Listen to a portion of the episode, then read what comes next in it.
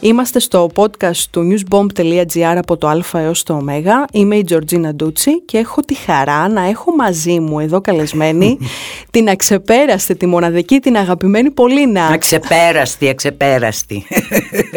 Καλώς σας βρήκα. Καλώς μας ήρθες Πολίνα, χαίρομαι πάρα πολύ που είσαι εδώ. Ε, ναι, κοίταξε να δεις, εγώ δεν το είχα κάνει αυτό το α μέχρι το ω.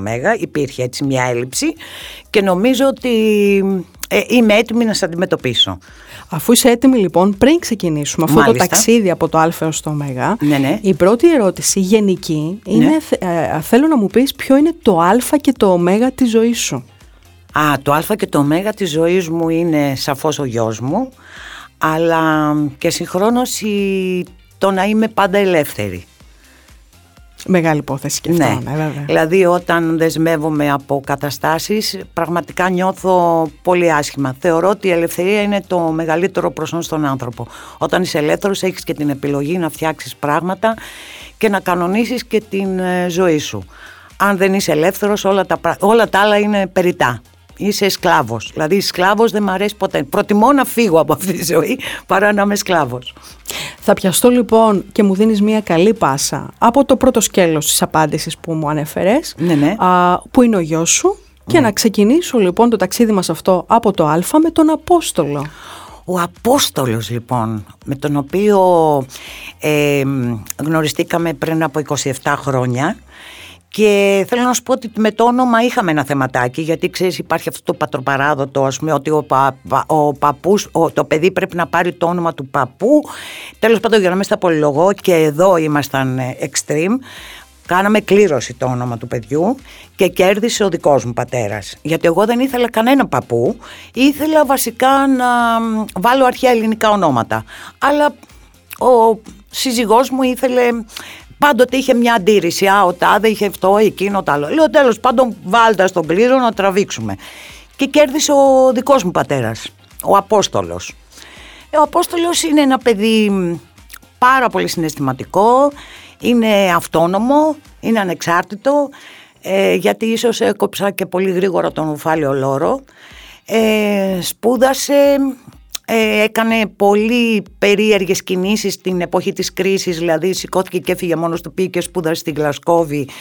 Ε, ένα παιδί δηλαδή που είχε τα πάντα αλλά και που μπήκε στη ζωή όταν αντιμετωπίσαμε δυσκολίες με την ίδια χαρά που υπήρχε και πριν. Δηλαδή, ε, ε το έχω εμπιστοσύνη γιατί είναι ένα παιδί το οποίο ε, στέκεται στα πόδια του. Και γι' αυτό είμαι περήφανη πιο πολύ. Γιατί εμένα με ενδιαφέρει το παιδί να είναι χαρούμενο, ευτυχισμένο και αν πετύχει και τους στόχους του, ακόμα καλύτερα. Αλλά τα παιδιά, ειδικά αυτή την εποχή, πρέπει να τα προσέχουμε πολύ να έχουν ψυχική υγεία. Από εκεί ξεκινάνε όλα. Όταν τα παιδιά είναι ισορροπημένα, δεν βλέπουμε και αυτές τις άγριες καταστάσεις που συμβαίνουν κάθε μέρα στη, στις ειδήσεις. Και από όλα πιστεύω ότι φταίνει οι γονείς. Και ειδικά η μητέρα. Να τα λέμε αυτά.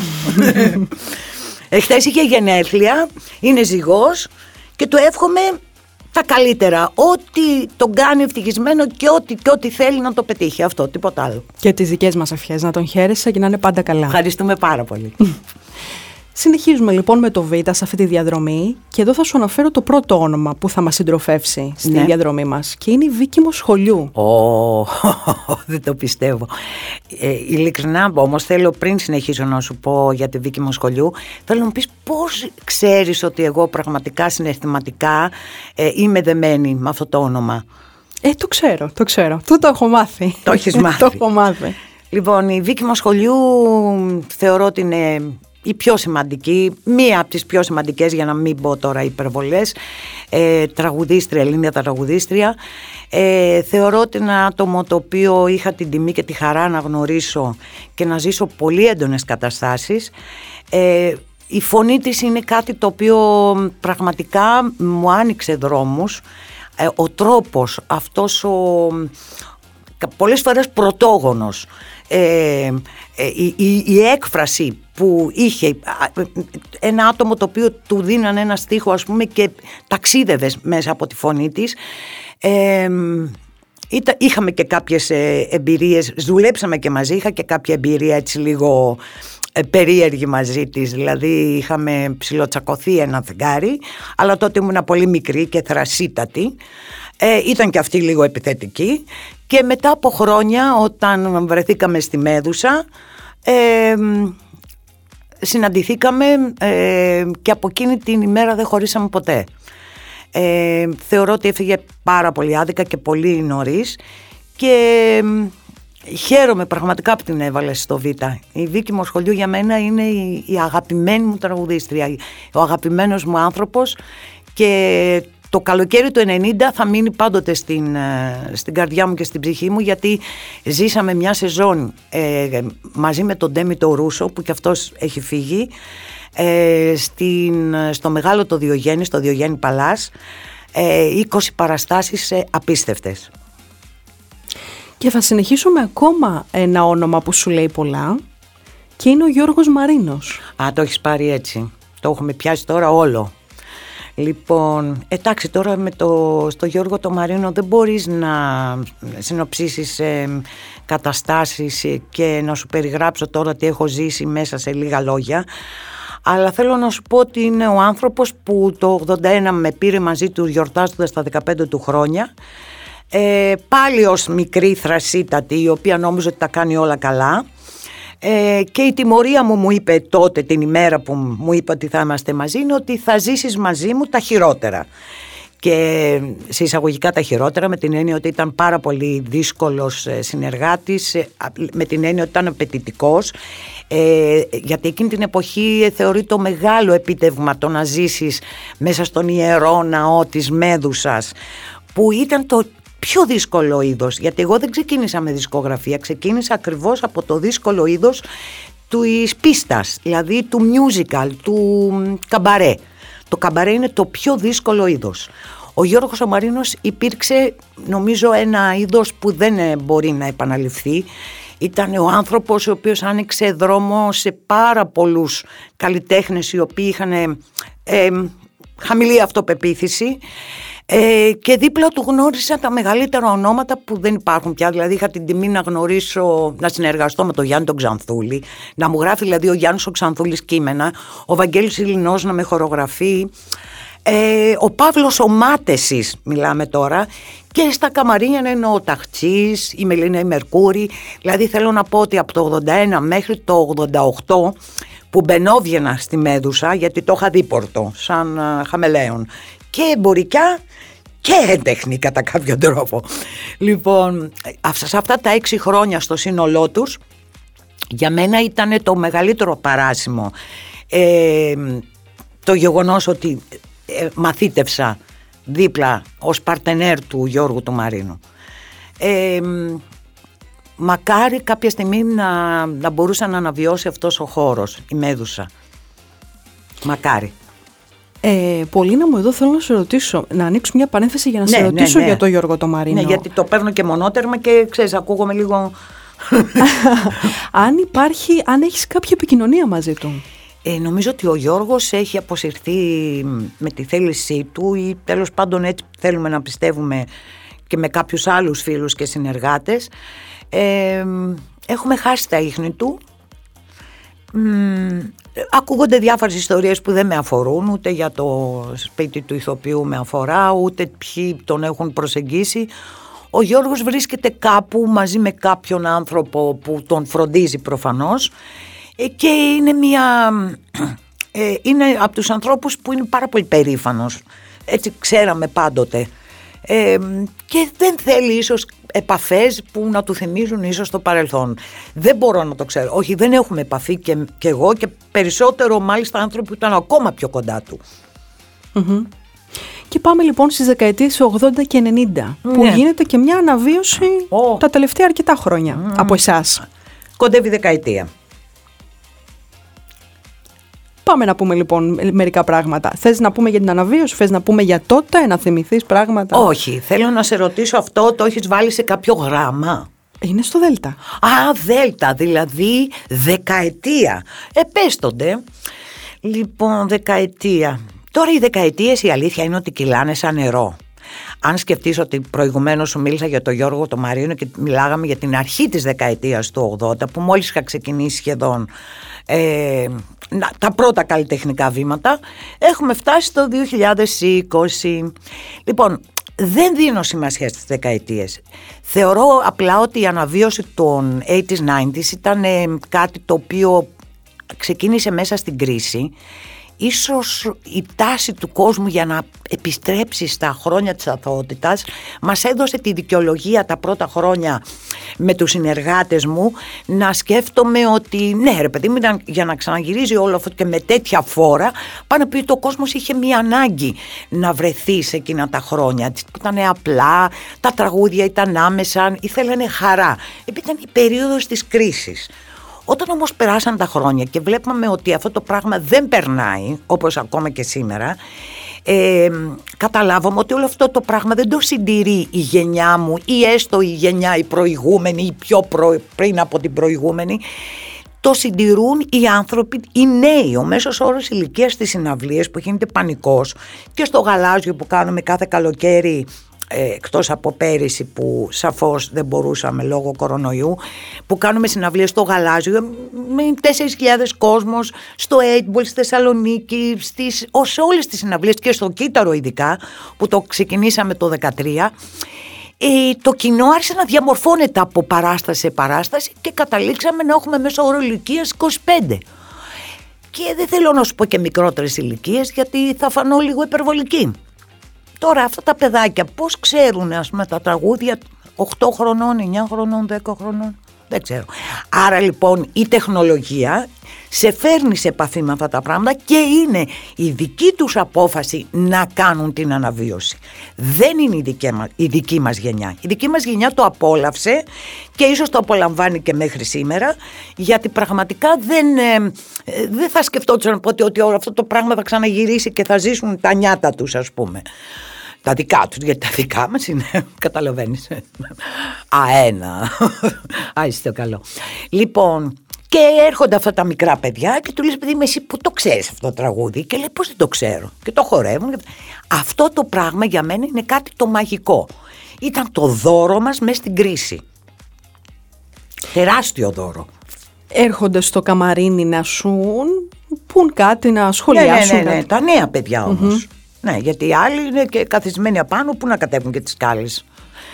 Τέλος πάντων, κάνω πλάκα, αλλά θέλω να σου πω ότι η δική μας γενιά το καταυχαριστήθηκε, αλλά εκείνο που για μας ήταν πολύ σημαντικό ήταν και στις συναυλίες, αλλά και στις παραστάσεις, ας πούμε, π.χ. στο Κιταρό, ε, να βλέπεις ε, τους, αυτό το, αυτή την γκάμα της ηλικίας 25 με 30 ή κάτω από 20 να διασκεδάζουν. Και τι γίνεται την εποχή που το βιώναμε πριν 25-30 χρόνια δεν το απολαμβάναμε γιατί θεωρούσαμε ότι είναι η καθημερινότητά μας. Ήταν το τώρα μας. Τώρα λοιπόν για μας είναι πιο μεγάλη χαρά γιατί ακριβώς βιώνουμε κάτι που δεν το είχαμε απολαύσει τότε και με έναν τρόπο μαγικό. Δηλαδή λες και είμαστε η άμπα ή δεν ξέρω εγώ τι να σου πω. Δεν μπορώ να στο περιγράψω αυτό το πράγμα. Μάλλον εσύ το έχεις βιώσει και καταλαβαίνεις τι λέω. Απόλυτα, ναι. Και τώρα βέβαια επειδή ξαναρχίζουμε πάλι 23 και 30 με τον Μπίγαλη πιο μαζεμένοι οι δυο μας και με full μπάντα την, ε, τους flashback ε, οι, οι συνθήκες πάλι είναι αυτό που έχουμε φύγει 1,5 χρόνο και γυρίζουμε λίγο τρομαγμένοι του στυλ ε, κουνηθείτε, είναι και οι συνθήκες λίγο περίεργες, θα κουνηθείτε λίγο στην καρέκλα αλλά μην κουνηθείτε και πάρα πολύ. Ακυρώθηκε μια συναυλία μας στην Αρετσού, στην παραλία στη Θεσσαλονίκη, πριν από λίγες μέρες που έγινε το mini lockdown της Θεσσαλονίκης. Αυτό ήταν το πιο κουλό που έχει γίνει ποτέ, γιατί εκτός που είχαμε κάνει άλλες δύο συναυλίες με τη Μαντό και την Σοφία και τον Μπίγαλη, την τελευταία φορά πήγαμε με το Δάντι, θα πηγαίναμε. Και ακυρώθηκε γιατί στην παραλία βγήκε μία αυτή, ας πούμε, ότι κολλάει ο ιός. Ενώ στο βουνό που ήταν ας πούμε το αρχαίο θέατρο δεν κολούσε. Καλά, τέλος πάντων, για να το διακομωδήσουμε λίγο, Ελπίζω λοιπόν να έρθουμε σιγά σιγά με βήματα έτσι σταθερά και με προσοχή στην καθημερινότητά μας και να μην περάσει ένας χειμώνας σαν τον περσινό γιατί δεν θα το αντέξουμε. Αυτό. Και πάμε λοιπόν στο ε και εγώ σε ξαναπάω πάλι πίσω. Πού; Για να σου αναφέρω την Ευαγγελική Σχολή. Άχι το καλό πια. Με πας, με φέρνεις το σήμερα, με πετάς στο γυμνάσιο. Ευαγγελική σχολή ήταν ε, πρότυπο σχολή. Ε, το σχολείο που τέλειωσα τότε ήταν εξατάξιο. Γυμνάσιο στη Νέα Σμύρνη ε, με πάρα πολλούς γνωστούς συμμαθητές. Τώρα θέλουμε ώρα να τους αναφέρουμε. Ε, θα πω μία μόνο. Άλκης Πρωτοψάλτη. Α, μάλιστα. Ναι, ναι, ναι. Λοιπόν, ε, είχαμε χούντα τότε. Τα πράγματα δεν ήταν πολύ εύκολα, αλλά είχαμε και την ανεμελιά της ηλικίας που δεν είχαμε συνειδητοποιήσει και πολύ τον κίνδυνο. Και κυκλοφορούσαμε με διάφορα βιβλία απαγορευμένα, με μουσικές απαγορευμένες, ε, κάποιοι μας ε, κυνηγούσαν, κάποιοι μας κοπάνες. Ε, ε, επίσης να σου πω ότι στην Ευαγγελική με όλες αυτές τις τρελές συμμαθήτρες που είχα γιατί ήμασταν θηλαίων ε, κάναμε και την κοπάνα μας έτσι. Λοιπόν η κοπάνα που γινότανε; Γινόταν στην πλατεία της Δεασμήνης το πασίγνωστο ζάχαροπλαστείο ο Άδωνης που αργότερα πάμε στον Άδωνη για καφέ. Αυτός λοιπόν ο Άδωνης είναι ο Άδωνης που πηγαίναμε, βγάζαμε τις ποδιές, βάζαμε ε, κάποια, έτσι, ξέρεις ποιο αυτό, και κάναμε την κοπάνα. Ή γενικά ήταν το μέρος που θα πάμε να φάμε ας πούμε το γνωστό προφιτερόλ και γενικά μαζευόμασταν στον Άδωνη. Η Ευαγγελική για μένα είναι το σχολείο που κρατάει τις πιο γλυκές και τρυφερές αναμνήσεις εκείνων των χρόνων. Στο Ζήτα, ε, η ζωγραφική σου λέει κάτι; Η ζωγραφική μου λέει πάρα πολύ, πολλά. Ε, να σου πω ότι εμένα το, βασικά, το βασικό μου ταλέντο ήταν η ζωγραφική. Το κληρονόμησα από τον αδελφό της μητέρας μου, γνωστό δημοσιογράφο, οικονομικό και ζωγράφο και σκητσογράφο. Και από όλα τα νύψια, γιατί δεν είχε παιδιά ο θείος μου, έλεγε η μικρή έχει ταλέντο. Αλλά ο πατέρας μου, ο οποίος παρόλο που ήταν προοδευτικός και αναρχικός και όλα αυτά, θεωρούσε ότι το να πάμε στη σχολή καλών τεχνών δεν είναι και πολύ καλό, γιατί έχει πάρα πολλούς χίπη. Αιδίε. Ε, το αποτέλεσμα είναι ότι του έκανα εγώ τη γυριστή μετά τη γαλλική φιλολογία και πήγα στο τραγούδι. Οπότε η ζωγραφική ναι μεν δεν ολοκληρώθηκε αλλά συνεχίζω και ζωγραφίζω. αυτό ήθελα να σε Έχω ρωτήσω, ναι. γεμίσει όλων των φίλων μου τα σπίτια με διάφορες ε, ε, με διάφορους πίνακες και ε, ναι, ε, υπάρχει ταλέντο στη ζωγραφική. Είναι στο μόνο που μπορώ να σου πω ότι υπάρχει ταλέντο. Για τα άλλα δεν πρόκειται να το πω, το που είναι οι άλλοι. Αλλά για τη ζωγραφική θα σου πω ότι ναι. Και τι ζωγραφίζει συνήθως; Συνήθως πράγματα τα οποία έχουν πολύ χρώμα. Εκεί που είναι το πιο ειδικό ταλέντο είναι η μίξη των χρωμάτων. Ε, δεν θα δεις ποτέ να κάνω κάτι σκιερό ή μαυροάσπρο, πολύ σπάνια. Ε, δεν κάνω προσωπογραφίες, ε, κάνω μεταξύ, είναι μεταξύ σκίτσου και αληθινού ε, πράγματα τα οποία απεικονίζουν ας πούμε ξέρω εγώ έχω ένα θέμα που λέγεται η, η μπάντα με τους χοντρούς ε, αλλά είναι ας πούμε λίγο μεταξύ Φασιανού, ένα πράγμα, μια τέτοια τεχνοτροπία. Και βέβαια κάνω και πολύ ωραίες θαλασσογραφίες, αλλά όχι οι κλασικές, ε, ειδικά με τα χρώματα της θάλασσας έχω μια ιδιαιτερότητα. Τι να σου λέω τώρα; Τώρα ζωγράφησα ένα τεράστιο ψάρι ας πούμε, το οποίο όμως είναι ένα ψάρι το οποίο είναι με τα χιλιάδες χρώματα. Ε, είναι ένας ολόκληρος κόσμος μέσα σε ένα ψάρι και Τώρα το ζητάγανε να το βάλουν σπίτι, αλλά το κράτησα. Και πάμε στην ηλικία. Α, ηλικία. Ε, τι θες τώρα; Όχι, δεν θέλω να μου πεις. Κοίταξε, ηλικία. Νομίζω το έχω φιλοσοφήσει λίγο αυτό το θέμα με τις ηλικίες. Ε, είναι που κολλάει το μυαλό. Εγώ δεν έχω κολλήσει σε κάποια ιδιαίτερη ηλικία, αλλά δεν θεωρώ, δεν, έχω, δεν αντιλαμβάνομαι και το χρόνο. Καμιά φορά βέβαια τρομάζω, λέω, να τώρα ας πούμε λες στη δεκαετία του 80, 2020, περάσαν λέω πολλές δεκαετίες. Αλλά έτσι το σχολιάζω, έτσι το σχολιάζω και με τις ηλικίες.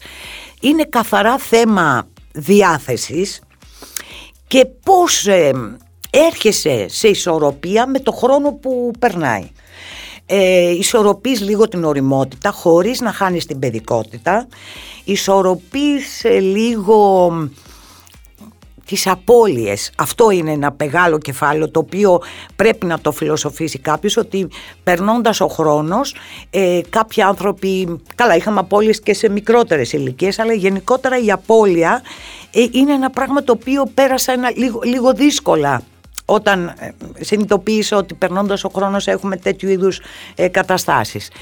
Ε, αλλά επειδή εγώ σου το έχω ξαναπεί, έχω πέσει τη μαρμίτα με το φίλτρο, σαν τον Οβελίξ, έχω μια περίεργη χαζή, τι να πω, δεν ξέρω, αισιοδοξία για τα πάντα. Αυτό μου δίνει και ενέργεια να λειτουργώ σε όποια ηλικία και να είμαι ε, και στη σκηνή αλλά και στη ζωή μου όπως λειτουργούσα και πριν 30 χρόνια. Τώρα αν αυτό με κάποιο τρόπο, γιατί άνθρωποι είμαστε, μεγαλώνουμε, χτυπάμε, αρρωσταίνουμε, ε, αλλάξει, ε, θα ήθελα να, να φύγω από αυτή τη ζωή έτσι. Δηλαδή χαρούμενη, αισιόδοξη και κατάλαβες. Καταλαβαίνω. Ναι, ναι, νομίζω έτσι θα το πάω, όσο πάει. Λένε, ας πούμε, με ρωτάει ο Μπίγαλης καμιά φορά, τι γίνεται ρε παιδί μου, πού τι βρίσκεις αυτή την όρεξη; Με, αυτό το, με αυτή την ξυνήλα. Αλλά ο Μπίγαλης ήταν ξινός και πριν 30 χρόνια. Κατάλαβες, δηλαδή πάντα ήταν αυτό το... Ε, ναι. Τώρα τι με, με λέει, μητέρα. Ναι, του λέω παιδί μου, του λέω η μητέρα είναι ακμαία όμως. με, με φωνάζει μητέρα, μητέρα. Ξινός και γκρινιάρης, δηλαδή. Ξινός γκρινιάρης, αλλά ε, μια ψυχή απίστευτη ε, ένας άνθρωπος τόσο δοτικός με τους φίλους του ε, τους ανθρώπους που νοιάζεται τόσο πολύ για τους ε, φίλους του που μπορεί να πάσχουν από κάτι, να έχουν πάθει κάποια ζημιά που μόνο σε μυθιστορήματα το συναντάμε. Οπότε όσο και γκρινιάζα, ε, μπαλινά, ε, και μια, ε, αυτή το, το ψιλοβαριέμαι και ξέρω, αυτό είναι και λίγο κάλυψη. Είναι ένας βαθιά σκεφτόμενος και χρήστης της ελληνικής γλώσσας σε απίστευτο βαθμό ε, όπως και ο Τουρνάς, ο κουμπάρος μου και είναι φίλος. Δηλαδή στα χρόνια αυτά στην δουλειά δεν κάνεις εύκολα φιλίες γιατί μια είμαστε μαζί, μια δεν είμαστε, χάνονται οι άνθρωποι, υπάρχει ο ανταγωνισμός, υπάρχει το συμφέρον. Εγώ είμαι βαθιά ανταγωνιστικό άτομο δεν στο κρύβω, μπορεί να έχω την πλευρά του ε, αγαπώ και είμαι πιστή, αλλά είμαι πάρα πολύ ανταγωνιστική. Και ε, ως Λέων, καταλαβαίνεις, θέλω να έχω εξουσία, θέλω να είμαι πρώτη, όλα αυτά τα έχω, στο λέω για να το ξέρεις. Ε, με τον Μπίγαλη είναι ιστορία αγάπης. Είναι αυτό που λέμε μου τύχε τώρα κάτι να έχω και στα βαθιά γεράματα. Αυτό. Και πάμε στο θήτα και στο θήτα έχω βάλει το θέατρο. Το θέατρο. Το θέατρο υπήρχε πάντοτε μέσα στην δουλειά μου γιατί ξεκινώντας από τον Γιώργο το Μαρίνο που υπήρχε το βασικό στοιχείο για να ζήσεις και να επιβιώσεις μέσα στη Μέδουσα ήταν η θεατρικότητα. Δηλαδή δεν τον ενδιέφερε να πάρει μια τραγουδίστρια, ένα τραγουδιστή για να διεκπαιρεώσει και με την ορότερη φωνή ένα τραγούδι ήθελε μέσα από αυτό το τραγούδι να υπάρχει μια θεατρικότητα. Δεν υπήρχαν μεν κείμενα, αλλά ο τρόπος και τα τραγούδια που διάλεγε ε, ήταν για μένα το πρώτο μάθημα. Ε, να μπω, να εκφραστώ και να δώσω κάτω όλο το συνέστημα που μπορεί να βγάζει ένας στίχος ας πούμε της Edith Piaf ή ξέρω εγώ ε, στίχους που τότε έγραφε ανέκδοτους η Λίνα η Νικολακοπούλου για να εξυπηρετήσει ας πούμε την παράσταση μαζί με το Σταμάτη. Εκεί που ολοκλήρωσα αυτό το πράγμα και το δοκίμασα και ήταν ένα τεράστιο στίχημα που μας περιμένανε με την καραμπίνα και εμένα και τον Σταμάτη ήταν στην, ε, με τη Σπύρα Σπύρα τα έξι χρόνια που έμεινα στην Αθηναίδα και εκεί δεν θέλω να περιαυτολογήσω, θα τα αφήσω να μιλήσει εσύ, να μιλήσει κάποιος άλλος. Για μένα όμως ήταν το δεύτερο τεράστιο παράσημο γιατί πίστεψε ο Σταμάτης που τότε στη Μέδουσα θυμότανε τι μπορούσα να κάνω. Εκεί όμως δεν ήταν απλά εκφράζομαι μέσα από το τραγούδι. Ήταν θεατρικοί μονόλογοι που τους μάθαινα, που με τσάκιζε κάτω στο πάτωμα για να τους μάθω να, να είμαι σωστή και όταν έπεφε το θέατρο κάτω ήταν η μεγαλύτερη ανταμοιβή. στη Σπύρα Σπύρα. Για μένα ήταν αυτά τα έξι χρόνια ε, αυτό το μεταβατικό στάδιο πριν έρθει η αναβίωση και γυρίσουμε πάλι στα 80s, 90s. Και πάμε στις ικανότητες. Ικανότητες, μ. Κοίταξε, δεν είναι ωραίο να πει κάποιος έχω ικανότητες. Ε, εκείνο που θα πω γενικά είναι ότι είμαι ικανή μόνο ε, να, να ξεπερνάω τα εμπόδια. Αυτό θεωρώ ότι είναι μια ικανότητα. Είμαι ικανή να στηρίξω κάποιον ο οποίος έχει πρόβλημα και γενικότερα να αλλάξω την ψυχολογία μου και να πατήσω στα πόδια μου ακόμα και αν έχω πέσει στα πατώματα, είτε από απογοήτευση ερωτική, είτε οικονομική, είτε κοινωνική, είτε πολι... δεν... οτιδήποτε. Αυτή είναι μια ικανότητα. Δηλαδή πέφτω, το ζω και έχω την ικανότητα να ξανανεύω και να ξανασταθώ στα πόδια μου. Αυτό είναι ένας τρόπος ζωής. Επίσης ε, είμαι ικανή, δεν ξέρω, αυτό είναι νομίζω πολύ σημαντικό. Τώρα αν θεωρείς τι άλλα πράγματα κάνω, κατεβαίνω το βουνό με χίλια με τα πέδιλα. Αυτό. Τώρα πια μεγάλωσα όμως και επειδή δεν είναι για να μπουζουριάζομαι στα βράχια, ε, εδώ και καμιά δεκαετία το έχω σταματήσει. Ε, βασικά η ικανότητα είναι βάζω στόχο και θεωρώ ότι πρέπει να τον πετύχω. Όχι όμως με κάθε θυσία, με πράγματα που ξέρω ότι εξαρτώνται από μένα και πρέπει να δώσω το 100% του εαυτού μου, μόνο έτσι. Όχι με αθέμητα μέσα. Και αφού μιλήσαμε για το Μπίγαλι πιο πριν. Α, ναι, πες το και αυτό. Για να πάμε στους, στον Κώστα, στο όνομα Κώστας λοιπόν. Α, Κώστας είναι. Πολύ.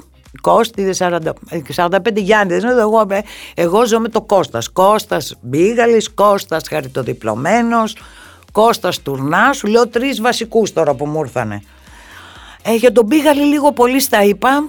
Θα ξεκινήσουμε και τώρα πάλι το κύτταρο μαζί.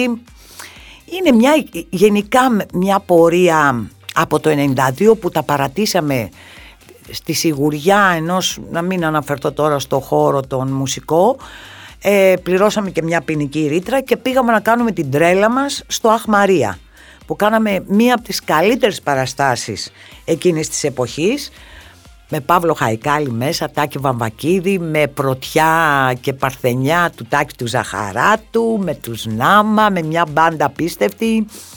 Ε, Ήταν μια συγκλονιστική παράσταση. Μετά χαθήκαμε και ο Θεός μας ξανάφερε το 13 στον Καγκάρι να ξαναβρισκόμαστε παρέα. Δηλαδή κάνει κύκλους η ζωή.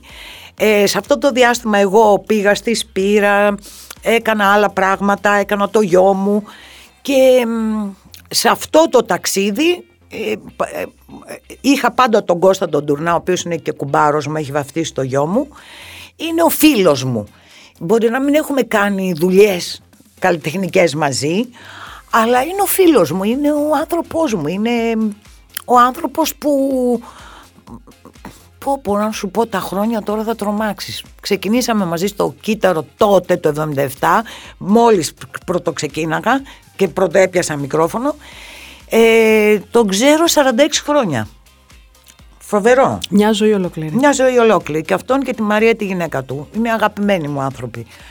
Μέσα σε αυτά και ο Κώστας Χαριτοδιπλωμένος, ο οποίος άλλα τόσα χρόνια γράψαμε μαζί. Ξεκινήσαμε από το ροζ μπικίνι, το οποίο έκανε αυτός τότε τα 10 δεκάρια ενορχίστρωση και εγώ έτυχε να πάρω το ροζ μπικίνι που τράβηξε και όλο το δίσκο και μετά συνεργαστήκαμε και κάναμε άστο τώρα τι να λέμε τα, τις Αιχέλες και πάει λέγοντας ε, ένας άνθρωπος πιο αλλιώτικος, άλλος Κώστας αυτός. Είναι πιο άρχοντας, είναι πιο υπεράνω, είναι πιο άνετος, όχι πολύ στραπατσαρισμένος, αλλά είναι ένα άτομο το οποίο όταν τον κερδίσεις, γιατί είναι καχύποπτος σταύρος, όταν τον κερδίσεις ε, μένεις φίλη. Είναι ο άνθρωπος που θα χτυπήσει στις 4 η ώρα το πρωί το τηλέφωνο να μου πει πούμε, το πρόβλημά του και ξέρει ότι εγώ είμαι εκεί. Είναι α, διαφορετικού είδους φιλίες, αλλά ο κοινός παρανομαστής είναι ότι είμαστε όλοι πολύ, είναι φίλοι μου, είναι οι δικοί μου άνθρωποι. Αυτό ακριβώς. Ναι. Ε, τώρα πιάσω και άλλους κόστιδες για να φτάσουμε και σε άλλα. Και πάμε σε μια δυνατή λέξη στο λάμδα. Όπα. Ίσως και υπερβολική. Είναι η λέξη λατρεία. Λατρείες που μπορεί να έχεις. Μωρέ δεν έχω λατρείες. Λατρεύω ας πούμε ξέρω εγώ και μικρά καθημερινά πράγματα μπορεί να έχω λατρεία. Μπορεί να έχω λατρεία ξέρω εγώ στο παγωτό της Χάγκεντα. Κακώ το λέω τώρα, γιατί είναι και διαφήμιση. Μπορεί να. Λα... Καλά, δεν, δεν, σου, δεν μιλάς τώρα για πρόσωπα, μιλάς τώρα για καθημερινότητα, έτσι. Γιατί θεωρώ ότι το λατρεύω κάτι είναι λίγο επικίνδυνο. Με την έννοια ότι δεν έχεις, χάνεις λίγο τον μπούσουλα. Αγαπάω είναι πιο σωστό. Ε, το λατρεύω είναι λίγο ε, ειδωλολατρικό, δηλαδή είναι λίγο, ε, δεν, είσαι, δεν είσαι αντικειμενικός, οπότε λατρείες, λατρείες δεν έχω. Έχω όμως τεράστιες Αυτό. Και πάμε λοιπόν στην πυρίμπα, στο μη. Α, θες τη μη, στο πυρίμπα. Παίζεις; Εγώ δεν παίζω, όχι. Κακός. δεν θα έχεις κακά, καλά γεράματα. λοιπόν, η πυρίμπα ξεκίνησε ε, είναι εποχή που κάνω παρέα με τον Κραουνάκη, είμαστε μαζί στην, στη Μέδουσα και συνειδητοποιώ πλέον ότι πρέπει να αρχίσω δισκογραφία γιατί φθήνει σιγά σιγά ο χώρος, αλλάζουν τα τοπία και ο Γιώργος αποσύρεται μετά από ένα χρόνο που είχα φύγει εγώ από τη Μέδουσα, αλλάζει λίγο το τοπίο το καλλιτεχνικό. Και θεωρώ πλέον ότι πιέζοντας τον Πολυχρονίου πρέπει οπωσδήποτε να κάνουμε δισκογραφία και ξεκινάω στην ε, Sony ε, τους ψήνω λοιπόν ότι πρέπει να ξεκινήσουμε δισκογραφία. Και αρχίζω και πιέζω φυσικά τον πρώτο μου φίλο που του λέω σταμάτη πρέπει να γράψεις ένα τραγούδι. Άσε με ήσυχο, άσε με ήσυχο, άσε με ήσυχο. Τέλος πάντων εκείνη την εποχή είχαμε τους τηλεφωνητές. Ε, επειδή παίζαμε λοιπόν πάρα πολύ μπυρίμπα εκείνη την εποχή, παίζαμε με την Τάνια, παίζαμε το Σταμάτης έπαιζε πάρα πολύ μπυρίμπα, εγώ πιο λίγο, αλλά εκείνοι παίζαν συνέχεια. Ακούω, βάζω τον τηλεφωνή και ακούω. Άκου, αυτό το τραγούδι μου ήρθε να σου γράψω, το στίχο μιλάμε έτσι, ε, και άντε παράταμε, με έπρεξες. Και ακούω το στίχο το... Ε, βαρέθηκα την ίδια ιστορία, ταβέρνα, δισκοτέκα, καφετερία, στο σπίτι θα τη βγάλουμε πιο χάι, με πίτσα, με μπυρίμπα και τζεντάι. Ήταν της μόδας τότε. Ο πόλεμος των άστρων και τα λοιπά. Βαρέθηκα τα ίδια σουρταφέρδα, τους γάμους τους παπάδες στα κουφέτα. Καλύτερα να έρθουν οι κολλητοί μας, μπυρίμπα να βαφτούν στο παιδί μας. Και μετά το ρεφρέν. Και δεν θέλω να ασχοληθώ καθόλου. Λοιπόν, με έπρεξες και τα λοιπά. Ε, το δίνω στο χάρη το Χαλκίτη, ο οποίος παλιός φίλος και συνεργάτης, ε, είχαμε, είχαμε, μου είχε δώσει και στα γαλλικά ένα τραγούδι και είχαμε συμμετοχή στο Rose Door, το γαλλικό φεστιβάλ που γινόταν εδώ. Ε, και ο οποίος έχει γράψει και όλα τα τραγούδια του πρώτου δίσκου γιατί εκτός από την Πυρίμπα, Βαγκον και όλα τα υπόλοιπα ήταν μαζί με τον Μάνο τον Τζιλιμίδη είχαν κάνει τον πρώτο δίσκο. Και του λέω πρέπει εδώ, του λέω έχουμε μόνο στίχο, μπορείς του λέω να γράψεις φαντάσου το λέω Λάτιν, Πυρίμπα είναι. Μου λέει το πάνω μου. Μετά από λίγο χτυπάει το τηλέφωνο, τι έκανες με μουσική, Λέω, «Ε, μου είπες να μην σε ενοχλήσω. Ναι, το γράφει, λέω, χάρης ο Χαλκίτης. Πότε γράφεται. Λέω, σε τρεις μέρες είμαστε στο στούντιο τάδε. Α, ωραία, θα είμαι εκεί. Για να μην στα απολογώ, ήρθε. Ενορχίστρωσε, τραγούδισε, έβαλε τη φωνή του που κάνουμε πλάκα μέσα αν θυμάσαι ότι πάρ το πακέτο, δώσε κάνε ράνε και γίνεται επιτυχία. Και αυτή την επιτυχία την εξαργύρωσα ακόμα περισσότερο μετά στο δεύτερο δίσκο που πουλώντας καλό νούμερο για πρώτο δίσκο αλλά με την επιτυχία του δεύτερου ξαναπούλησε και η Μπυρίμπα. Αυτό ήταν το συγκλονιστικό. Και το οφείλω στο σταματη Στον οποίο θα, θα, θα, τον ναι. συναντήσουμε αργότερα. Ε, θα τον συναντήσουμε, σιγά μην τον αφήναμε. Αλλά πριν τον συναντήσουμε πάμε στη Νέα Σμύρνη μια βόλτα. Oh, κοίταξε, το πας λίγο λίγο. Με πήγες σε Ευαγγελική και πάλι αναφέρθηκα στη Νέα Σμύρνη. Νέα Σμύρνη είναι τώρα, πώς να σου πω, ό,τι και να γίνει. Εγώ τώρα μένω χρόνια στο Χαλάνδρια, ας πούμε. Ε, όταν πηγαίνω Νέα Σμύρνη και πηγαίνω σπίτι. Γιατί εκεί μεγάλωσα, εκεί γεννήθηκα, εκεί ήταν η πρώτη μονοκατοικία που μείναμε με τους γονείς μου. Σχολείο, παιδική, φίλοι, έρωτες, πλατεία, άδωνης, τι άλλο να πω. Ε, και γενικά η Νέα Σμύρνη είναι ένα προάστο για το οποίο είμαι πολύ περήφανη γιατί είχε πάντα ανθρώπους ε, πολύ, δεν πω τώρα τη λέξη, όχι αναρχικούς, ε, παιδί μου, ε, αντιδραστικούς να το πω έτσι. Η Νέα Σμύρνη είναι ένα προάστιο το οποίο είναι, έχει ιστορία. Τέρμα. Δεν μπορώ να πω τώρα άλλες λεπτομέρειες γιατί θα παρεξηγηθώ. Λοιπόν, εκεί είναι το πατρικό της μητέρας μου. Και κάθε φορά που γυρίζω ή κάθε φορά που μου συμβαίνει να βρεθώ με ανθρώπους της Νέας Μήνης όπως τώρα και με τον Σταύρο τον Τζουλάκη τον Δήμαρχο και με ανθρώπους που το Βαγγέλη το Χατζατουριάν που είναι στον πολιτισμό και με όλους τους παλιούς τους φίλους είναι σαν να είμαι ας πούμε στη γειτονιά μου και πετιέμαι πλατεία. Που λέμε πάμε πλατεία ε, Εντάξει, δεν μπορεί να φύγει αυτός και να ε, ανακαινίστηκε η Νέα Σμύρνη, ήταν στο 80% μονοκατοικίες. Ε, τώρα εντάξει, δεν υπάρχουν αυτές. Και μάλιστα είναι και ένας χαμός με το τραμ που έχουν βάλει, αλλά η Νέα Σμύρνη παραμένει πάντα το μέρος που νιώθω σπίτι μου. Είναι. Είναι ότι, πώς να το εξηγήσω, είναι οι γονείς μου. Είναι, είναι, είναι, είναι τα παιδικά μου χρόνια. Είναι μέσα στην καρδιά σου, Ναι, είναι μέσα στην καρδιά μου. Η Νέα Σμύρνη είναι για μένα ό,τι, όπου και να μείνω. Αγαπάω και το χαλάνδρι, πέρασαν χρόνια να συνηθίσω. Σκέψω τα πρώτα χρόνια που ήμουν στο χαλάνδρι, έφευγα και πήγαινα νέα. Όπα, συγγνώμη, με συγχωρείτε, χτύπησα το μικρόφωνο. Ε, έφευγα και πήγαινα Νέα Σμύρνη. Και μου λέγανε όλοι, τι κάνεις όλη μέρα; Ε, πας, έρχεσαι, πας, έρχεσαι. Και πάμε στο ξύ για να αναφερθούμε στο ξύλο. Ξύλο, ξύλο. Το ξύλο βγήκε από τον παράδεισο. Τι να σου πω για το ξύλο, πάντως ξυλογλυπτική δεν. Ε, ξύλο τώρα μου έρχεται, αν έχουμε παίξει ξύλο μικρά, παίζαμε ξύλο πολύ. Ε, γενικά ήμουνα και λίγο επιθετικό παιδάκι μικρό, ήμουνα λίγο αγοροκόριτσο.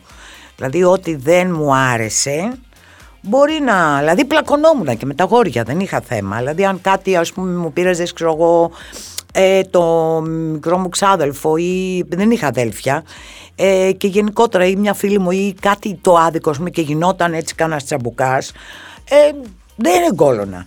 Ναι, θα τις έτρωγα ουσία, αλλά πάντοτε έμπαινα, ας πούμε, στο χορό. Ε, ε, τώρα αυτό με παραπέμπει και δεν ξέρω. Στη σημερινή κατάσταση. Ναι, ίσως, σημερινή κατάσταση. Με τις δεν... κακοποιητικές συμπεριφορές. Ναι, κοίταξε, δεν το, το λέω αθώα όλο αυτό τώρα με το ξύλο, αλλά τώρα επειδή αναφέρθηκε στις... Ε, ε, κακοποιητικές συμπεριφορές που ακούμε. Συμπεριφορές, ναι. Ε, δεν ξέρω, θεωρώ ότι αυτά τα πράγματα γίνονται και λίγο εμβρασμό ψυχής, δηλαδή ε, πολύ καλά κάνανε και κατήγγυλαν όλοι αυτά τα γεγονότα. Είναι πολύ καλό γιατί ανακαλύπτεις ανθρώπους που τους ε, εκτιμούσες, τους αγαπούσες και πραγματικά δεν μπορώ να καταλάβω δηλαδή πώς το θέατρο, γιατί κοίταξε τώρα να πω και κάτι. Παλιά το θέατρο γενικότερα, οι άνθρωποι του θεάτρου είχαν και λίγο, ήταν και λίγο πιο υπεράνω και λίγο πιο σνόμπ σε σχέση με το χώρο του τραγουδιού. Δεν επερασπίζουμε κανένα χώρο, απλά θέλω να είμαι δίκαιη. Οι άνθρωποι του θεάτρου σαφώς είναι πιο μορφωμένοι στο, επιτοπ, ε, ως επιτοπλίστων γιατί σπουδάζουν, διαβάζουν, εντάξει. Παρ' όλα αυτά θέλω να πω ότι οι άνθρωποι της νύχτας που είναι ε, γιατί πέρασα και από τα μπουζούκια και τα ιστορικά μπουζούκια όπως είναι η φαντασία του Μενιδιάτη οι άνθρωποι αυτοί μπορεί να μην ήταν μορφωμένοι αλλά ήταν άνθρωποι κυμπάριδες και μάγκες και τι εννοώ μάγκες; Γι' αυτό μ' άρεσε και η δίκη μου σχολείου. Γιατί ήταν εξηγημένοι, μπαμ και κάτω. Δηλαδή, θα γινόντουσαν ό,τι γινόντουσαν, θα πλακωνόντουσαν, αλλά αυτά που λέγαν ο λόγος τους είχε βαρύτητα. Και δεν έκρυβε ε, ό,τι μπορεί να κρύβει μία μέρα, κρύβει και η νύχτα. Λοιπόν, αυτός ο σνομπισμός σε σχέση με το τραγούδι, ε, εμείς είχαμε λοιπόν τη μαγιά, αν θέλεις, τουλάχιστον τα παλιά τα χρόνια, που ό,τι ξέρω και από τραγουδίστες παλιές λαϊκές, που δεν ήταν κότες, γινόταν το σκηνικό θα πέφτει ξύλο. Ε, γινόταν μια παρανομία, θα βγαίναν να το πούνε. Με όποιο κόστος θεωρώ λοιπόν ότι όταν σου συμβαίνει κάτι πολύ χοντρό πρέπει να είναι πολύ τραυματικό να έχει συμβεί σε σχέση με δικούς σου ανθρώπους και να το κουκουλώσεις τόσα χρόνια. Δεν μπορείς να ζήσεις καταρχάς. Καλά, έτσι είναι ο χαρακτήρας μου. Αλλά όταν μιλάμε για συνεργάτες και παραγωγούς και συνεργ... συναδέλφους και αλίμονο. Δηλαδή την ώρα που θα συμβεί ε, η προσβολή ή που θα συμβεί ένας βιασμός. Αυτό το πράγμα εκείνη την ώρα ή τον κάνεις τόπι στο ξύλο ή βγαίνεις και το καταγγέλεις. Δεν γίνεται να, να ζήσεις 15-20 χρόνια και να το θυμηθείς, να το αναβιώσεις και να το βγεις να το καταγγείλεις 20 χρόνια. Εγώ τι θα έκανα, έτσι; Οι άνθρωποι καλά κάνανε και ξεφοβηθήκανε και το κάνανε. Αλλά θέλω να πω ότι λογικά ένα πράγμα όταν βιώνεις μια τέτοια άσχημη κατάσταση δεν γίνεται να το θυμηθείς και να βγεις να το συζητήσεις. Ε, ε, στα χρόνια αυτά νομίζω θεωρούμε ότι ε, θεωρείται ότι υπάρχει ελευθερία στο χώρο. Μπορείς να μιλήσεις, δηλαδή μπορείς να καταγγείλεις. Δεν ξέρω, είναι και θέμα χαρακτήρα, τι να σου πω. Δεν ξέρω ποια είναι η άποψή σου. Καταλαβαίνω αυτό που λες, καταλαβαίνω ότι Είσαι ένας άνθρωπος που λειτουργεί εκείνη τη στιγμή, ό,τι και να συμβεί, δηλαδή θα. Εντάξει, και εκείνη τη στιγμή να μην λειτουργείς. Δεν γίνεται να περάσουν 15 χρόνια. Κατάλαβες; Θεωρώ ότι είναι λίγο υπερβολή αυτό όλο. Εγώ τι θα έκανα τώρα, δεν είμαι στην ψυχή και στο, στο μυαλό, σου λέω πολύ καλά κάνανε οι άνθρωποι και ξεσκεπάσανε τέτοιου είδους ε, παραβατικότητες και συμπεριφορές. Αλλά και λίγο με το ξύλο επειδή αναφέρθηκες, την ώρα που θα γινόταν το σκηνικό έχει πέσει μπουνιά, ας πούμε, Ε, ναι. Και συνεχίζουμε το ταξίδι μας για να πάμε στο Όμικρον και να σε ρωτήσω για τους Όσιρις. Όσιρις. Η Όσιρις ήταν το πρώτο συγκρότημα που το έσκαγα από το σπίτι από τη Νέα Σμύρνη, ε, σχολείο ακόμα και πήγαινα στη Βάρκιζα, στο On The Rocks, το οποίο είναι 33 χιλιόμετρα από την Αθήνα. Ε, το έσκαγα με τους μουσικούς, με πέραν μαζί τους και κατέβαινα στο περίφημο τότε εκείνη την εποχή κλαμπ, κλαμπ κανονικό όμως, δηλαδή με ζωντανή ορχήστρα και ο κόσμος χόρευε, έτρωγε και χόρευε. Ε, και πήγαινα τα, το Σάββατο ας πούμε και τραγουδούσα. Carpenters. Με είχαν ακούσει τα παιδιά και μου λέγανε έλα, έλα, έλα. Αλλά έπρεπε να βρω μια δικαιολογία ότι πάω σινεμά, ότι πάω κάπου. Ε, μία, δύο, τρεις, μία, ε, μία φορά μείναμε από λάστιχο, μία κάτι. Συνέχει ο Μισαηλίδης κάτι ψηλιάστηκε. Και ένα βράδυ, ενώ με έχει αφήσει να, να πω ότι ψέματα ότι πάω σε μια φίλη μου να κοιμηθώ, σκάει στο κλαμπ. Και τότε καλλιτεχνικός διευθυντής ήταν ε, τόσο χωρί τον πολύ νέος έφυγε, ο Μάικο Ροζάκης, ο μαέστρος και συνθέτης. Ε, ήταν ο Τάξο Αντωνιάδης που και αυτός έχει φύγει και τα παιδιά τα οποία φυσικά και εκείνα μικρά το συγκρότημα ε, προσπαθούσαν να βρουν μια δικαιολογία να πούνε ότι ναι, ξέρετε εμείς τώρα ήρθαμε εδώ παρέα να και τραγουδάει και αυτό και εκείνο και τ' άλλο τέλος πάντων με τα χίλια ζόρια κατάλαβε ότι μάλλον η γαλλική φιλολογία δεν θα έχει και πολύ μέλλον. Και έτσι ξεκίνησε. Είναι το αγαπημένο συγκρότημα.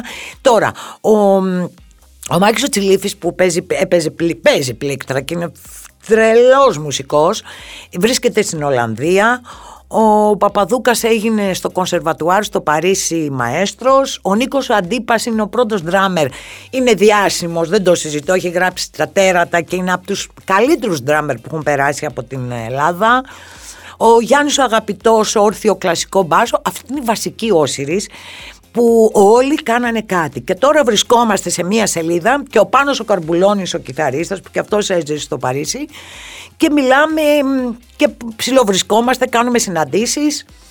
Πες μου κάτι, οι Όσυρες πόση διάρκεια είχαν δηλαδή ως μπάντα; Οι, ε, οι ίδιοι οι ίδιοι είχαν πάνω από 10 χρόνια, πολλά χρόνια. Εγώ έμεινα μαζί τους ε, 4 χρόνια. Γιατί μετά έφυγα Μ' άκουσε ο Γιάννης ο και πήγα στα Δειλινά ως τραγουδίστρια ορχήστρα του Νίκου του Ιγνατιάδη, ξένα τραγούδαγα δηλαδή, και έτσι σιγά σιγά ξεκίνησε. Αλλά έφυγα από τον The Rocks τότε. Έμεινα τέσσερις σεζόν. Φεύγουμε κι εμείς και πάμε για τρέλες σε Ιχέλες. Ε, στο καλό να πάτε. Την πρώτη όχι την πρώτη σου, μια μεγάλη σου, μια από τις μεγαλύτερες επιτυχίες σου. Κοίταξε να δεις, είναι αυτό που σου είπα. Εκείνο το καλοκαίρι το 87 έχουμε τελειώσει την πυρίμπα, έχουμε τελειώσει το, τα 10 δεκάρια και ο χαρτοδιπλωμένος του λέω αυτή την αηδία, την έλεγα στους δρόμους του, δια, του στους διαδρόμους της Σόνη. Πάμε για τρέλες, τι είσαι, χέλες, χάδι και τον νόημα. Μου λέει για πολυχρονίο, τι είναι αυτό που λέει συνέχεια. Ξέρω, εγώ του λέω, δεν ξέρω. Μου λέει σε χέλες, πού είναι, ενώ Ινδικό ωκεανό, έλεγα εγώ, κάτι τέτοια. Μου λέει ο χαρτοδιπλωμένος, κάτι έχω γι' αυτό. αυτό για πες, πώς το φαντάζεσαι. Του λέω, ρε παιδί μου, ότι την κοπανάμε και μου λέει σε χέλε, είναι εύκολη λέξη. Λέω ναι, γιατί δεν είμαι κορδέλες, σαρδέλε, κοπέλες, τρέλες. Α, μου λέει κάτσε, λέει στο Μίτσικα, ξεκινάει λοιπόν. Το φαντάζομαι, του λέω ότι είναι κάτι που ανατρεπτικό, ρε παιδί μου. Ανοίγουμε την πόρτα, τα παρατάμε όλα και φεύγουμε. Ε, αυτό ήθελε όλη η Ελλάδα να παρατήσει τα πάντα και να φύγει. Έγινε αερογραμμή.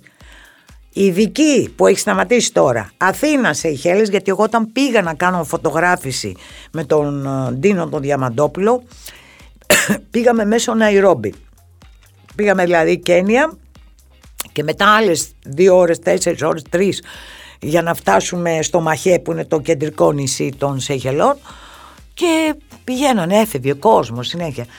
Ε, ε, θα σου πω ένα χαρακτηριστικό γιατί όλα τα άλλα τα ξέρετε. Είναι καλοκαίρι του 90, ε, δηλαδή δύο χρόνια μετά που έχει κυκλοφορήσει, έχουν κυκλοφορήσει οι Χέλες και δουλεύω με την Άντζελα στο, στη Θεσσαλονίκη και έρχεται ο μέτρο και μου λέει είναι κάτι σκουρόχρωμοι έξω και θέλουν να σου μιλήσουν. Όταν λέμε λέω σκουρόχρωμοι, ε, μου λέει με λαμψίνη, δεν ξέρω, λέει. Ήρθανε λέει τώρα λέει στο λιμάνι, είναι ναυτικοί και ήρθαν να σου μιλήσουν. Και τι ήτανε, ήταν οι Σεχελιανοί καπεταναίοι, οι οποίοι φτάσανε είναι στο λιμάνι της Θεσσαλονίκης, ξέραν ότι είμαι εκεί. Ε, η φωτογραφία ήταν με το, μαζί με το δικτάτορα σε όλα τα μαγαζιά. Ε, και προσπαθώ να βρω ευκαιρία να ξαναπάω. Με περιμένουν πάντως, να το ξέρεις. Το πιστεύω, το ναι. πιστεύω αυτό που λες. Οι Σιχελιανοί λοιπόν αυτό, αυτό το, το κόλπο με τις Σιχέλες έγινε της κακομήρας. Και πάμε σε ακόμα μια τεράστια επιτυχία που είναι το ροζ μπικίνι. Α, θα τα πιάσει όλα.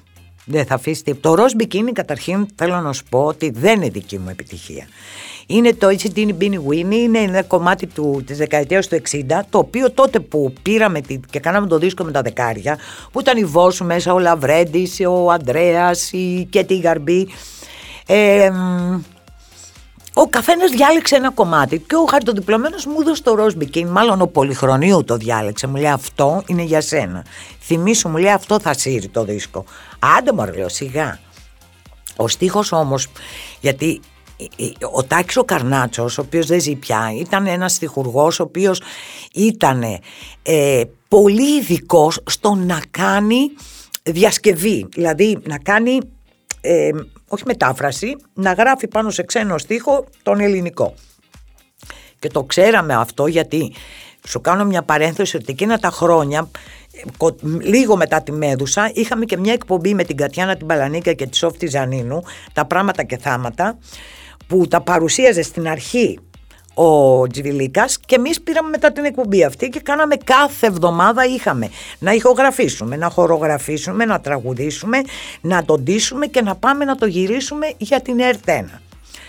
Ε, και ο μόνος άνθρωπος μας ξελάσπωνε γιατί αυτό ήταν το βασικό, παίρναμε ξένα τραγούδια και τα έγραφε ο Τάξης ο Καρνάτσος. Έγραψε λοιπόν το ροζ μπικίνι, νομίζω ότι ήταν πολύ πετυχημένο ε, γιατί κράτησε το βασικό θέμα και είναι αυτό που λέω. Ό,τι και να κάνω και έντεχνη και με κραουνάκιδες και σπήρες πύρες και ε, ό,τι και να κάνω τίποτα εκεί με το ροζ μπικίνι θα με θάψουν.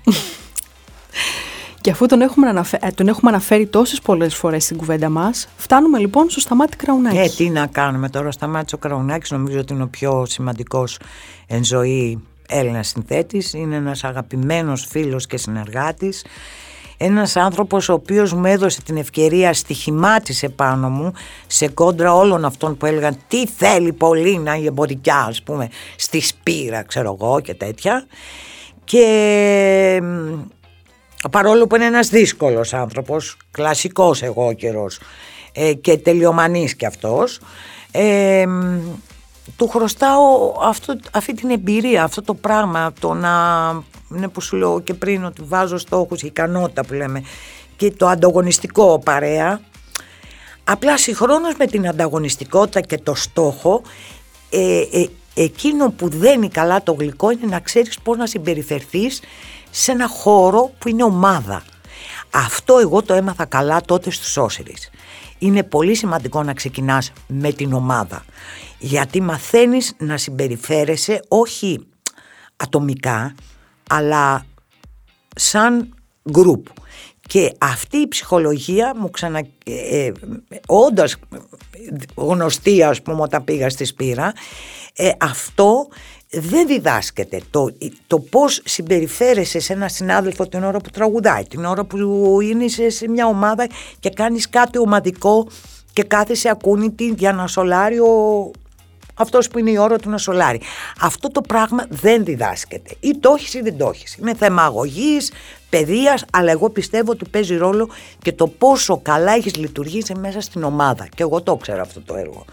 Το μεγαλύτερο κοπλιμέντο που πήρα εκτός από τα μπράβο και το να πέφτει το θέατρο ειδικά όταν έκανα ένα βαμπύρ ε, την τέταρτη χρονιά ας πούμε και ό,τι άλλη χρονιά αλλά ειδικά για το βαμπύρ ε, ιστορία η Τζένιφερ ο Βρικόλακας Λοιπόν, το μεγαλύτερο κοπλιμέντο για μένα σε εκείνη, εκείνη την εποχή είναι νέα παιδιά που ήρθαν και μου είπαν θέλουμε να σας δώσουμε συγχαρητήρια για τον τρόπο που στέκεστε στη σκηνή όταν λειτουργούν κατά τη διάρκεια της παράστασης οι υπόλοιποι ε, της ομάδας.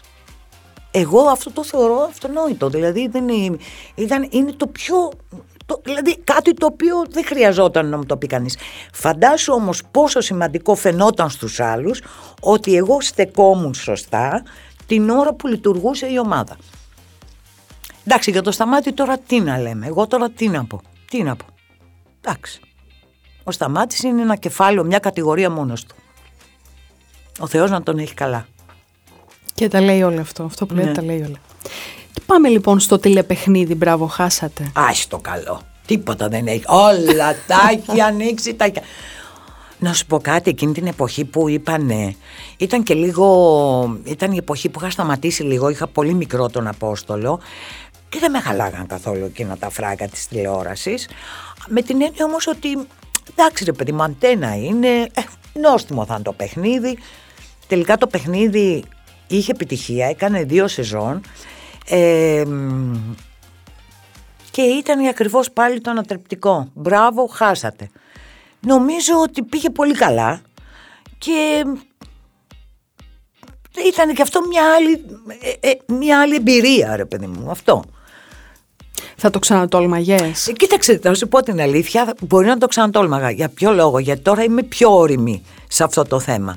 Αλλά είχε πλάκα το 18 το χειμώνα που αφήσαμε λίγο το κύτταρο και μαζί με Σοφία, με Δάκη, όχι Δάκη, τι λέω τώρα, μαζί με Σοφία, Καρτιτοπλωμένο, Μπίγαλη, Σαμπρίνα, τέλος πάντων η μια ομάδα ανεβήκαμε στο καζίνο όπου έγινε της, της Θεσσαλονίκης, το οποίο είναι το θέατρο Βεργίνα, είναι ίσως από τα πιο οργανωμένα θέατρα που υπάρχουν στην Ελλάδα επίπεδου εξωτερικού, από φώτα, από ήχο.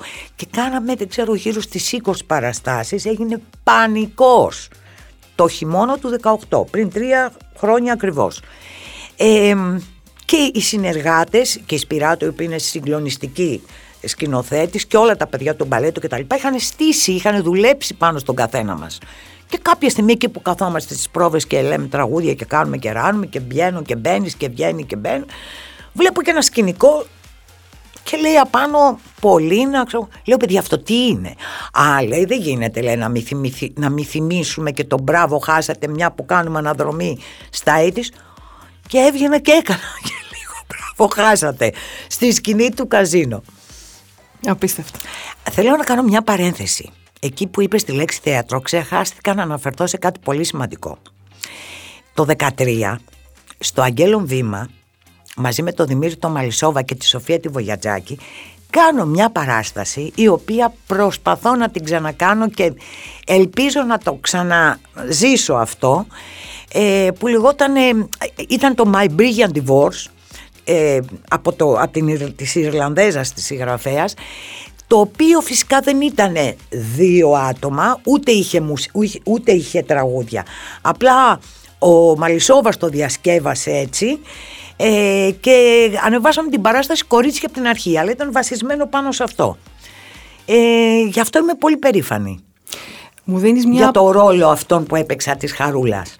Μου δίνεις μια απίστευτη πάσα τώρα, γιατί ήθελα να σε ρωτήσω στο ύψιλον λοιπόν, υπερήφανη, πράγματα για το οποίο είσαι υπερήφανη. Αυτό είναι ένα από αυτά. Δηλαδή, ε, και εκεί μάλλον μπορώ να σου πω όταν ήρθε ο Μπίγαλης και μου είπε τελικά να μην πω και τη λέξη που μου είπε είσαι ηθοποιός εκεί πραγματικά όταν ε, δηλαδή το είχα ζήσει στη Σπύρα με, με μονολόγους και μονόπρακτα και τραγούδια και όλα αυτά αλλά και ήταν ένας ολοκληρω... ήταν μια ροή θεατρική ενός ολοκληρωμένου με ε, έργου με αρχή με τέλος και άσχετο που ήταν η Σοφία που έκανε το alter ego ε, ήμουν ο βασικός χαρακτήρας που έπρεπε να κρατήσω το συνέστημα από την αρχή τραγουδώντας και όλες μέχρι το τέλος. Ήταν μοναδική εμπειρία μοναδική. Α, γι' αυτό είμαι πολύ Και πάμε στο φίλ λοιπόν, για να σε ρωτήσω για το facebook. Ξέρω ότι είσαι ενεργή στο facebook. Είμαι ενεργή. Ναι, ε, γιατί θεωρώ ότι το 80% που είμαι ενεργή, αν δεν μου πω παραπάνω, είναι για τη δουλειά μου. Ε, δεν θα μπω ας πούμε για απλά για να μπω. Δηλαδή θα μπω κάνοντας κάποιους φίλους, πια έχω κάνει πολλούς φίλους, να, πια μπαίνεις σε μια κατάσταση καθημερινότητας, κοινωνικού συνόλου, να πεις και χρόνια πολλά, να πεις και τις ευχές σου, να ανεβάσεις. Αλλά ε, γενικά δεν είμαι ε, πάντα ό,τι έχει σχέση με τη δουλειά. Δεν θα προβάλλω ούτε γκομενικά, ούτε παιδιά, ούτε γάτες, ούτε σκύλους, ούτε ε, εκτός αν είναι κάτι ιδιαίτερο και νόστιμο ας πούμε. Ε, θεωρώ ότι ναι, έχει βοηθήσει πάρα πολύ το facebook τη δικιά μας δουλειά. Ε, και λίγο χώνομαι και στο instagram αλλά όχι τόσο. Ναι. Κάποιες σελίδες τις χειρίζεται ο μάνατζέρ μας ο Ηλίας ο Αραβίδης που του χρωστάμε πάρα πολλά τα τελευταία χρόνια που είμαι και μαζί του ούτε καν ασχολούμαι πια με τίποτα. Και στο facebook το χειρίζομαι όσο πιο χαριτωμένα, πιο κοινωνικά, πιο χιουμοριστικά. Γιατί αλλιώς το να μπαίνουμε έτσι απλά για να μπαίνουμε δεν έχει Ναι. Στο Χ θέλω να μου πεις πράγματα για το χαρακτήρα σου, να σε γνωρίσουμε λίγο καλύτερα. Ε, τόση ώρα τι κάνω; Και άλλα; Κάποια πράγματα που μπορεί να μην ξέρουμε. Ε, αρχίζουμε από το Α. Είπαμε, ανταγωνιστική. Πολύ ανταγωνιστική, αλλά ε, με το στόχο του να, ρε παιδί μου, ναι, δεν, ε, πολλές φορές δέχεσαι την ήττα σου, καταλαβαίνεις. Ε, την ώρα που είμαι ανταγωνιστική, επικροτώ και θαυμάζω και στηρίζω και πράγμα δεν το κάνει κανείς, κάποιον που θεωρείς πολύ πολύ πολύ καλό για κάτι που κάνει. Εντάξει, αυτό είναι πολύ σημαντικό. Ε, είμαι της ομάδας, Δηλαδή για την ομάδα μπαίνω και σε ένα... Ε, έχω και ένα, μια φαντασίωση ότι είμαι ο Νταρντανιάν ας πούμε και ότι ε, είμαι και πρωτοπόρος και φεύγω μπροστά να τα καθαρίσω όλα. Ε, είμαι λίγο... Είμαι πιστή στις φιλίες μου. Είμαι πιστή στις φιλίες μου αλλά είμαι και Ερώτα με και εσύ τώρα, τι να πω τώρα, εγώ για μένα αυτά σου πάω έτσι κάποια θετικά, αλλά έχω και πολλά αρνητικά. Ναι, είμαι πολύ της γκρίνιας, είμαι λίγο αγχώδης, αγχώδης, αγχώδης. Αυτό. Το χειρότερο μου προσπαθώ να το κοντρολάρω είναι το άγχος. Ε, γίνουμε καταπιεστικοί. Ε, ο γιος μας με πολλές φορές δεν είναι αυτό. Ε, ε, Άμα δεν με βοηθήσεις, δεν μπορώ να μιλάω μόνη μου. Και εδώ συμπληρωματικά, αν έχεις ψυχαναγκασμούς, για να πάμε και στο ψή. Ναι, ναι, ναι, αυτό, ναι. Ε, με την καθαριότητα λίγο. Ένα διάστημα δεν μπορούσα, δεν μπορούσα να βλέπω να πέφτει τρίχα κάτω, ας πούμε. Ε, κοίταξε να δεις, είχα αρκετούς, αλλά πιστεύω ότι στην πορεία ε, με διάφορα γεγονότα. Δηλαδή όταν γεννήθηκε ο γιος μου ε, κάποιοι ψυχαναγκασμοί εξαφανίστηκαν γιατί είναι θέμα που φοκάρεις, δηλαδή που κάνεις φόκους. Αν ας πούμε εκείνη την ώρα που εσύ έχεις μια ιστερία με την καθαριότητα ε, η καθημερινότητά σου δεν επιτρέπει να είσαι στο 100% ε, πεντακα, να είσαι πεντακάθαρη δηλαδή, να, πρέπει να γίνει και μια καταστασία λόγω παιδιού. Όλα αυτά στην πορεία τα δέχεσαι γιατί ζεις ένα άλλο γεγονός. Δηλαδή τα γεγονότα μου ακύρωναν τους ψυχαναγκασμούς. Ε, εκείνο που έχω όμως τρελό και δεν φεύγει ποτέ είναι η ταχύτητα του αυτοκινήτου. Πρέπει να το ομολογήσω, δεν πήρα δίπλωμα βέβαια, εντάξει, δεν έχω ούτε ψηφοβίες, ούτε κλειστοφοβίες, τίποτα τίποτα. Δεν μπορώ το αμάξι. Δηλαδή με ποια Θα μπω. Πιέζομαι γιατί πρέπει να μπω, να ταξιδέψω. Θα μπω. Ούτε αεροπλάνο φοβάμαι τίποτα. Και ας πούμε ο Κώστας ο Μπίγαλης επειδή τρέχει και λίγο για να προλάβουμε και κάποιες αποστάσεις, κάποια ταξίδια δεν με θέλουν στα μάξι γιατί πρέπει να το επεξεργαστώ πρώτα και να μπω θα μου πεις, έπαστε κάτι, ναι. Κάποια στιγμή με την Κατιάνα την Παλανίκα, το μεγακλίπ, ο πρώην σύζυγός μου και ο Στίβο Κακέτσι, πέσαμε σε ένα γκρεμό πριν χρόνια στο Πορτοίδρα πηγαίνοντας, ε, γιατί έτρεχε. Νομίζω ότι είναι στη Νέα Υόρκη, ας πούμε, ο Στίβ, ενώ είχαμε κάτι καρόδρομους και πήραμε πέντε τούμπες. Δεν νομίζω όμως ότι είναι αυτό. Γενικά με το αυτοκίνητο κάτι συμβαίνει.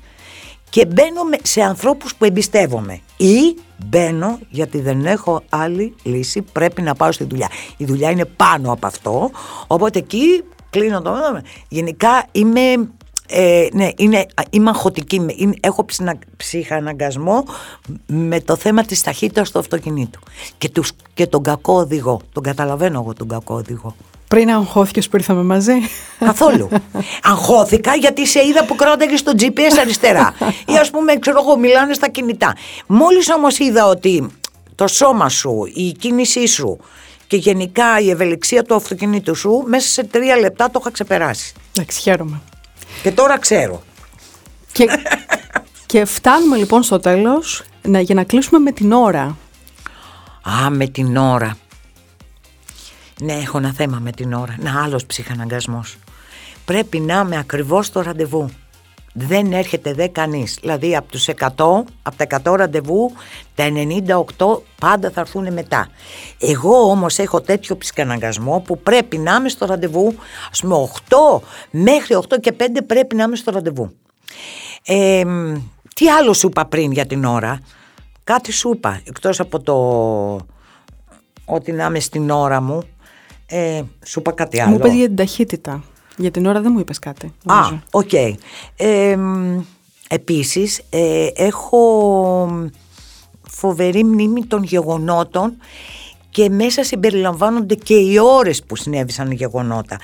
Ε, δεν θυμάμαι ονόματα, δηλαδή ε, όταν μπήκαμε στον είχα ξεχάσει το όνομά σου, δεν ξεχνάω φυσιογνωμίες, ε, κάποια στιγμή τα ονόματα τα θυμάμαι όταν τα επαναλάβω, αλλά δεν ξεχνάω ας πούμε αν με μιλήσουμε μετά από χρόνια ξέρω που ήρθα, ξέρω την ημέρα, την ώρα και πού είχαμε πάει. Με ρωτάνε, λέει, πως λέει ο Τουρνάς, λέει έλα πάρτε το αρχείο να μάθουμε τι είχε γίνει τη χρονιά εκείνη. Και το αρχείο, όπου αρχείο, αρχείο πολύ είναι Ναι, λοιπόν. ναι, αρχείο, αυτό. και η ώρα γενικά... Ε, σε φέρνει η ώρα. Δεν τα φέρνει ο χρόνος. Τίποτα. Γενικά με τις... Ε, ε, έχω μηδενίσει. Αυτό ήθελα να σου πω. Ότι όταν μου συμβαίνει κάτι πατάω μηδέν. Και ξαναρχίζω από την αρχή. Είναι επανεκκίνηση. Αυτό ήθελα να σου πω. Ότι με την ώρα έχω το καλό της επανεκκίνησης. Και στο είπα και πιο πριν. Ό,τι και κακό να συμβεί, κάποια στιγμή μπορεί γρήγορα, μπορεί πιο μετά, ανάλογα την κατάσταση και το γεγονός, αλλά κάνω επανεκκίνηση. Πατάω, τσουπ και ξεκινάει ο χρόνος από την αρχή. Πολύ να σε ευχαριστώ πάρα πολύ για αυτό το ταξίδι από το Α στο Μέγα που κάναμε μαζί. Ελπίζω να μην σα ζάλισα, να μην, να μην, γιατί είμαι και φλίαρη, να μην σας κούρασα και ευχαριστώ πάρα πολύ εγώ.